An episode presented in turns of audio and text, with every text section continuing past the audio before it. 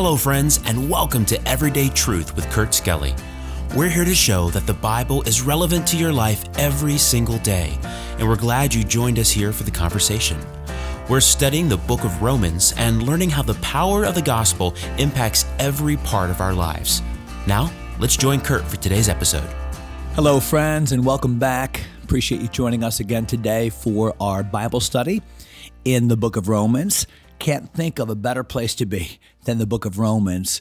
What a great book for us to understand who we are. Not just who we are in our sinfulness, that's our past, that's our BC life, but who we are in Christ and the marvelous grace that God has expressed to us in the person and work of Jesus. And we're going to see that. And we have seen it, really, uh, but we're going to see it in some really wonderful ways here in the next uh, couple of episodes. And I'm excited about that. Uh, today, we want to continue what we began yesterday, verses 1 through 8 in the book of Romans of chapter 3, helps us to understand that it is advantageous uh, for the Jews that they had the law. But the argument was well, wait a minute. Uh, they have the law, but if the law just makes people look sinful, and in that stark contrast of man's sinfulness, it actually makes God look that much more righteous. Not that he can be more righteous than he is, but in the perception of people, it makes him that much more righteous then maybe we should just sin so God looks better. Maybe we should just do evil and sin more, that God's righteousness might, must, uh, might be that much more pronounced. And of course, that's, that's foolish talk, as the Apostle Paul demonstrated. In fact, look at verse number nine, Romans chapter 3 and verse number nine. What then? He says in conclusion to what we talked about yesterday. What then? Are we better than they? So, what, what is Paul saying here? Are we better than they? So remember that all of verses one through eight kind of deals with this extended conversation about the Jews back from chapter two and how the Jews thought that they were better than others because we have the law, we know the law, you don't. And Paul said, Yeah, but just because you have it and just because you know it doesn't mean that, that, that you're better. In fact, uh, it means you're more accountable because you have this special revelation and your heart it's a heart issue and your heart is not right remember so then he had to add but there is an advantage that you ha- have had the law and you should have been faithful and it should have led you to God. Now, it didn't, but your unfaithfulness doesn't in any way negate the faithfulness of God to you. So, here to conclude that whole thing, and comparing Gentiles and Jews, Paul says, So what then? Are we, Paul was a Jew, are we Jews better than the Gentiles? And the point is no. No, because the, the point that we've been making from chapter 1 and verse 18 to this very point here in chapter 3 and verse 9 is that whether you're a Gentile or a Jew, you are a sinner. And whether it be your conscience that has accused you or the law of God itself that has specifically accused you, we are all under the righteous accusation of God. Look at verse number nine again. So what then? Are we better than they? No, not no in no wise, not in any way, said the apostle Paul. For we have before proved We've already been over this. We've talked about this back in chapter 1, chapter 2. We have before proved, both Jews and Gentiles, that they are all under sin. And that's the indictment. Remember back to chapter 1 and verse 18 that the wrath of God is revealed from heaven against all ungodliness and unrighteousness of men. We are there's nobody that can stand before a holy God and say I am righteous. No, his conscience will argue against that. The law of God will demonstrate against that. No, there is conclusive external evidence that every single person is a sinner, whether he be a Gentile or a Jew. Now, in verses 10, and some of these verses are very familiar to some of you listeners and watch and viewers, but uh, verses 10 through verse 18 is just a power packed section in the book of Romans, all of which are Old Testament quotations. So, a number, at least six, but more really, Old Testament passages are quoted here. This is the Apostle Paul just providing evidence upon evidence upon evidence. Don't take my word for it. This is not just Paul's opinion. This is not just something I'm making up as some kind of new age preacher. No, this is foundationed upon what the Word of God says and has said. So he buttresses his message, the message he's been preaching, from the Word of God. And, and therein is a great template for every preacher. And that is that the points that we make and the strong statements that we make ought to be predicated upon the Word of God. We ought to be we ought to be scriptural preachers, and the foundation for the assertions that we make ought to be the Word of God uh, itself. So look at verse number 10 where he says, as it is written. Here's what the word of God says. And then he says, there is none righteous, no, not one. I'm looking at my margin here and noting that this is a quotation from Psalm 14, uh, verses 1 through 3. And we won't reference every Old Testament uh, reference, but you ought to look these up. Wow, how, how, uh, how validating to your faith this is to know that this is not just somebody's opinion, but this is the Word of God. So, in establishing the sinfulness of both Jew and Gentile, Paul says, the Bible says so, as it's written, there is none righteous. No, not one. Nobody can claim a righteous standing before God based upon his works. There is none that understandeth. There is none that seeketh after God. You know, absent God's prevenient grace, nobody is seeking God. Now, obviously, the grace of God that brings salvation hath appeared to all men, and uh, there is sometimes a longing and a desire on the part of man to seek God, but that's only because God has extended grace. So the Bible says, There is none that seeketh after God. They're, they are all gone out of the way. Do you see the superlatives here? None, all. They are all gone out of the way. They are together, all of them, become unprofitable. That means worthless.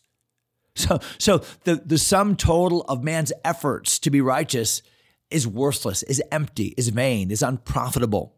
Then the Bible says, There is none that doeth good, no, not one. Not even one person is what that means. So, what is the emphasis the emphasis he, here is upon the totality of sinfulness in the human race. That nobody who has ever lived has achieved a righteous standing before God. Nobody has has in a pure sense done good. It's not to say that man relative to himself does not do good works, but there's always that taint of unrighteousness, that taint of motive, that taint and so the Bible teaches that there is nobody who has achieved that level of righteousness or goodness that would be defined by God. Wow, what an indictment. And again, this is not Paul saying, This is my opinion. Th- these are the claims of Scripture itself. Would you look at verse number 13? So in verses 13 through 18, the Apostle Paul expands upon Again, using scripture for all of it, but he expands upon the uh, the the level to which mankind is a sinner, and he specifies it by actually talking about the different ways by which we sin. So he, he references, for instance, the way we speak. He references the things we do. He references the way we think. Why? Because sin invades all of it. A sin is is a matter of the way we think and the internal desires that we have. It's a matter of what we say. It's a matter of, of what we do and where we go. And so the apostle Paul expands upon the sinfulness, the sinful condition of man to kind of slam dunk this argument. So look at verse number 13 as he talks about the sin of our words. Look at verse number 13. Their throat is an open sepulchre. Wow, like an open grave. But what a way to talk about uh, our words. Yeah, that the things he says, you talk about potty mouth. This is worse than potty mouth. This is grave mouth, right? Their throat is an open sepulcher. That with their tongues they have used deceit, duplicitous speaking, double tongued, saying one thing to one person, another thing to another person, saying one thing but meaning another. The Bible says their tongues they have used deceit, the poison of asps the most poisonous and deadly snake of the day, the poison of asps is under their lips, whose mouth is full of cursing and bitterness. So, four separate statements, all of which have to do with the words of people. I find it interesting that James, in James chapter 3, talks about the, the danger of the tongue. Uh, the tongue can no man tame, he said. It, it is an unruly evil. For therewith, with the tongue, therewith bless we God, and therewith curse we men, which are made out of the similitude of, after the similitude of God. Out of the same mouth proceedeth blessing and ter- cursing. So the tongue, and and boy, we give ourselves away in our sinfulness just by the words we say. Uh, if that were the only indictment, if God never talked about the way we think, if God never talked about the things we do, if God never talked about the places we go, if God only talked about the words we say, that would be enough to condemn every single person who has ever lived to being a sinner, right? So uh, we talk about the mouth, but or, or the word. Now, now look at verse number 15. Their feet so now, when you talk about someone's feet, you talk about their direction, you talk about the things they do, the places they go, the life they live, the direction they take. So watch what it says here their feet are swift to shed blood. So they have a propensity for evil. Uh, they have a, they're quick to make bad choices. Their feet are swift to shed blood. Uh, destruction and misery are in their ways. A way is a road, or the way that we walk. So, what is the Apostle Paul doing here? He's saying, wow, mankind, as a general rule, uh, gets himself into trouble quickly. And in getting himself into trouble, trouble, he brings upon himself destruction. Why? Because uh, there is a way, a road that seems right to a man, but the end, the destination, uh, the, the ending point of that road is destruction. Destruction and misery uh, are in their ways because man is born unto trouble as the sparks fly upward. Uh, the Bible says in the book of Job. And so, what does sin do? A sin. What does sin produce? Sin produces destruction. What does sin bring? Sin brings misery. So, how is Paul describing via the Word of God the sinfulness of man? He's sinful throughout sinful in his words, sinful in his actions, sinful in his decisions. Look at verse number 17. The way of peace have they not known? You know, sin brings, as we said, misery, but there's, there's no peace of heart. Uh, there is no real rest of one's soul. A peace only comes from the Prince of Peace. And we can't have peace in our heart unless we have peace with God. And there is not peace with God outside of the redemption that we have in Jesus Christ. Therefore, we have peace with God uh, through faith in Jesus Christ. We'll talk about that in Romans chapter 5. And so, while peace is available to man, and while sometimes we enjoy a modicum of peace in our life, no, there really is no lasting peace that can rule the heart because of our sinful condition. Look at verse number 18.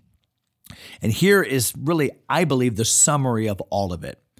There is no fear of God before their eyes. Fear of God means there is no real apprehension, there's no real proper response to our knowledge of God. The fear of God means I am in awe of Him. I am in reverential awe of God. And that reverence and that awe of God curbs my behavior. But when I don't have a fear of God, there can be no wisdom because that's where wisdom begins with the fear of God. There can be no knowledge. No, with no fear of God, with only a concentration on the satisfaction of my own lusts, it's going to bring more and more compounding sin in my life. And Paul said, This is the condition of man. Now, please come back tomorrow because we are going to jump into some great news, the best news of all time. I don't want you to miss it. Have a great day today. God bless you. We'll see you next time. Thanks for taking time to listen. If you enjoy Everyday Truth, take a moment to subscribe or share the podcast with a friend. Until next time, God bless.